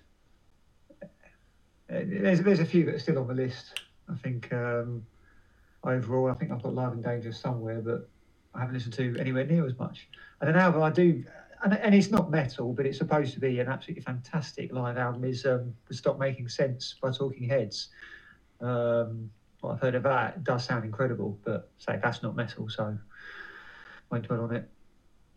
Uh, move on. I mean, like, when you when you talk about like live live albums that you've bought that were disappointing, right? Oh, loads. So, Um, the, the, do you remember the Guns N' Roses live album that came out? And I think was it was it two thousand, two thousand one, the double one, and yeah, I just know what you mean. Some of it, the, the quality was just like really, like just pants. Uh, the yeah. In, the In Flames live album was dreadful. The the recording on that was. When, when was did that come horrible. out? Um, I can't even remember. I think it was early two thousands maybe. It was shit. Really badly recorded. It just made all the songs sound really flat. So, you know, but yeah, Live After Death, it just does, it just does what you need it to do. You know, and, and some of the songs that was Maiden at their live peak anyway. Obviously we weren't there, but you listen to it and it, that just sounds like Maiden at their absolute peak. And even um, like Bruce will talk about it, that they got to Power Slave and they worked so hard to get to that point. After Power Slave, they had a hard time. They struggled. The band started to fall out, and that was the the sort of downward spiral towards Bruce leaving after Fear of the Dark. So they had reached their absolute peak by that point. They broke America, which was obviously the big thing. You know, they were playing crazy big shows and and stuff like that. So yeah, it all, it all comes back to to Power Slave, which. We had the redux of it with the Somewhere Back in Time tour, and that was the last time I saw Maiden now, which is two thousand eight. I haven't seen them for fourteen years. Uh, but seeing them play those songs, seeing them do Power Slave, seeing them do Rime of the Ancient Mariner, it just makes you realise I, I how think amazing they are. If Maiden do a farewell tour, they need to find a venue that's big enough. And they need, and only in the U K. And they need to do a free show. Free show, yeah, like a Moscow Monsters of Rock. Yeah, I think what Maiden need to do, and their fi- the, the Maiden's final show need to be at Hammersmith. Needs to be at Hammersmith Apollo. Final shows, five or seven, five, six, seven nights, whatever it is. Their final run. Do a different set list every night. Strip down, no fucking about, no pyros, no show. And just play what everyone wants to hear, and I'll be at every fucking yeah, show. Can, yeah, but can you just imagine how how melancholy that's going to feel? Yes, but if Maiden are going to go out, that's where they need I, to go I, out. I, I, I'm I'm not just talking about Maiden though. I'm, I mean, like we're we're we're not that far off from a lot of our favourite bands hanging up the hanging up the plectrum, as yeah, it were. That's true. Metallica, Megadeth, Sl- Slayer. They've called it a day. Um, you know, a lot. I mean, I mean, I mean. If, if I don't get to see Metallica before they retire, I'm not going to be. I'm going to be very disappointed. I'd love to be able to take, you know, my wife to see Metallica. I'd love to be able to to take my wife to see Iron Maiden. You know, um, the first time I met my wife, an Iron Maiden song came on, and the I'm going back to that bar in Korea I talked to you about last yeah. week, old record. You know, an Iron Maiden song came on. You know, so there's a bit of it's not just there's a, there's a bit of sentimentality to it for me as well. But you know, she is not a metal fan, and she recognises the fact that she said to me, "That's a band I I be, would be interested to see live because I I can I can get what you're saying. It's like it's the experience. It's not just you have to be well into the music. You can just appreciate the performance aspect for it." Yes, you know. Um, So, like, you know, I would love to be able to take, you know, you know, my wife to see Iron Maiden. Yeah, and, I think um, I think you're right. We we are getting to that point now where a lot of our favourite bands from when we were young, they are getting towards the end of their careers. I think Metallica, I think you'll get one more album out of them, and then a tour of that album, and then maybe a final tour. Maiden, will they do another album? I don't know. They don't need to, though, do they? Come on. Do they know. really need to? I mean, I, I know there's the argument that we're, we're not just talking about people who are they're, they're they're paid to turn up at a pub and just perform a uh, you know a kind of preordained set list. Like you know when you, you book it, you, you go through an entertainment agency and you, you book someone to come down and like play a wedding or something. You know, yeah. So we're not talking about that. We are talking about artists, and artists want to create new material, but at the same time. I mean, at what point do you say, okay, if we yes, we could. But just because we could, does that mean that to say that we should? Maiden's like, problem I mean, is the way they perform and the way Bruce performs and how how um, how can they carry on that performance into their, you know, latter years kind of thing? Because certainly the way Bruce performs, How, yeah, how, yeah, how many yeah. more years can he do that for? So the the Stones are still going, obviously, and yeah, yeah, only due only due to whatever it is they're pumping into them. But, I mean, I think this is the thing, right? When the Rolling Stones play, like when they, they when they play like the the uh, the Copacabana beach, right? When they play in front of like half a million Brazilians and stuff like that. But then you don't ever see them again in the public limelight. So I reckon they've got like some kind of like sarcophagus that they, they, they put them back into, and like, like you know, and they just go away for six months and they like kind of regenerate. Well, it's like, you know, uh, did you did you watch the um uh, the the Disney uh, T V show uh, about Boba Fett? And like every, every time he gets injured, he goes into the Bacta tank and he regenerates. That that's like Mick Jagger and Keith Richards. They just put they put the they put them in the uh, in the tank and they go, right, We'll, we'll come back in six months' time when we need you to play again. You know, it's like that. They, I've got, that's what I reckon. That's what happens. But the the, diff, the thing is, Rolling Stones are fucking dinosaurs now, and uh, I, I'm pretty sure that Bruce has always said they'd never want to become a dinosaur. So they're only going to go out when they're still able to give it one hundred percent. What about this? Right, can you just picture it? Let's say all these bands retire. And they all go and they stay at the same nursing home. Right? Firstly, what do you call the nursing home? Oh, my God. Sanitarium? Yeah. Secondly, can you imagine it? You, you know those, like, um, uh, you know, they they have uh, you, those the quintessential room at the at the uh, The, the old people say with the high back chairs and the, the ashtray next to each chair with the with the initials on it and the mug and the T V's on but no one's watching it, and you just go in there and it's just like Maiden, Metallica, Megadeth, Slayer, Priest, they're all in there arguing about shit, you know, on Zimmer frames. And there's just like, you know, there's like there's, there's guitars and amps around the edge of the room but they never get used, you know. There's like maybe there's a pond at the back. They walk around every now and again, you know. Uh, just that—that that would be that, that. That that's a sitcom. That's a sitcom idea, right? That is a sitcom idea. Yeah, I, I think you're right. It, if you want my, all these these sort of bands that come to the end of their career, and we just talked about Slayer. I think Slayer will be back. Yeah. I don't think we've seen the last of Slayer. It's it, it's, it's a respite. It is. It is. I think give it at max two years and Slayer will be back.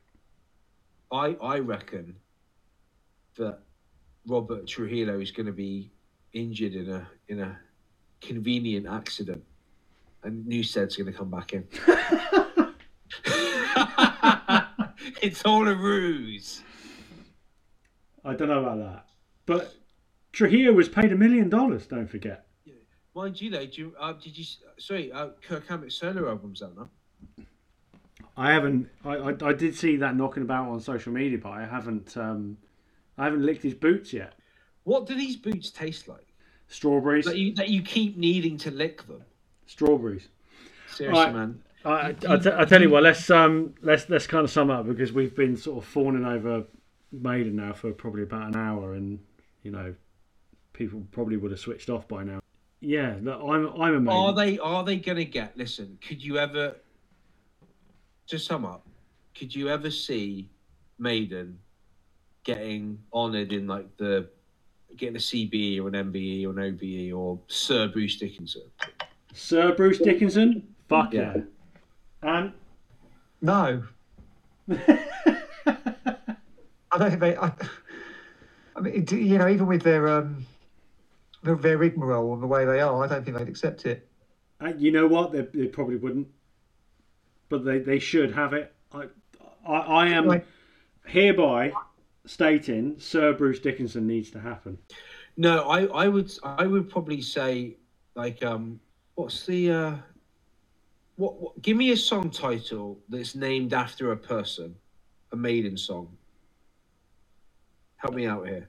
Um, Alexander McCray. There you go. Yeah. Perfect. It doesn't work. I'm, I'm thinking more like, you know, actually put them into the peerage. The Viscount... Blah, blah, blah. The Viscount Hammersmith. Yeah? The Viscount Hammersmith, Sir Bruce Dickinson. The yep. Viscount, and then Steve, uh, Steve Harris can be the Viscount Donington. Well, yeah? St- Steve Harris would be the, the Viscount East London, or or, or something. What, what the you know. what the Ruskin Arms? The Rus- yeah, the Ruskin Arms. So you know, but yeah, you're right. I, I think you know, Maiden are never going to be, because they're a heavy metal band. They're never going to be recognised in the same way that your likes of fucking. Do do Iron Maiden have the best like use of the, of a of a reference to metal metal name? Yeah, I think that yeah. So you know, you, metal Metallica. You've also got Iron Maiden. Then there's um, there's a few Steel Panther. I think we can come. We can. We could come back around to band names and and how effective they are and, and who who yeah who nails it the most. So yeah, we'll come back to that. But look, we've um like I said, we've we fawned over Maiden for for ages. We love Maiden. Maiden are what they are, and um, they are the biggest heavy metal band in the world. So you know, on that note, we'll call it a night. Um, we'll be back next week with more nonsense and bullshit. Oh, sorry, I forgot to tell you. Oh, for fuck's sake. No, I saw... No, you'll laugh at this. I saw a, uh, a video the other day. So, your favourite band, Dream Theatre. Um, I told you. I fucking told you. You do not talk about that band on this podcast. Okay, so Dream Theatre have been caught lip-syncing. Yes, I heard about that. Yeah, and with the, with the backing tracks as well. And I, I just, I, I'm sorry, I had to bring it up because I thought it was funny. Um, but I, I would like also at some point, maybe next week, I'd like to discuss ideas for um, chain restaurants named after or associated with hard rock, heavy metal band names or other things. So, for example, we all know Nando's, yeah? Well, have you ever thought about basing it on Star Wars and just calling it Lando's? I don't want Mando's Star Wars chicken. On this podcast. Mando's, Mando's chicken. No, you know? like you know, I mean, I don't fucking know. want Star Wars on this podcast. Anthony, come on, you work at a comic book store, back me up. I'm, I'm, I'm with Steve here. You know, let's uh, let's keep it metal. Yes. Oh, fuck off. Yes. You of all people, take them to the Sarlacc and throw them in. Fuck you. Right, I'm I'm calling this a night because you're getting out of hand and no one gives a shit about your opinion. So, um, we will see you next week. Anybody who is still listening, fuck knows why you would be, but we will be back next week for episode four because why the fuck not? Um, catch you later.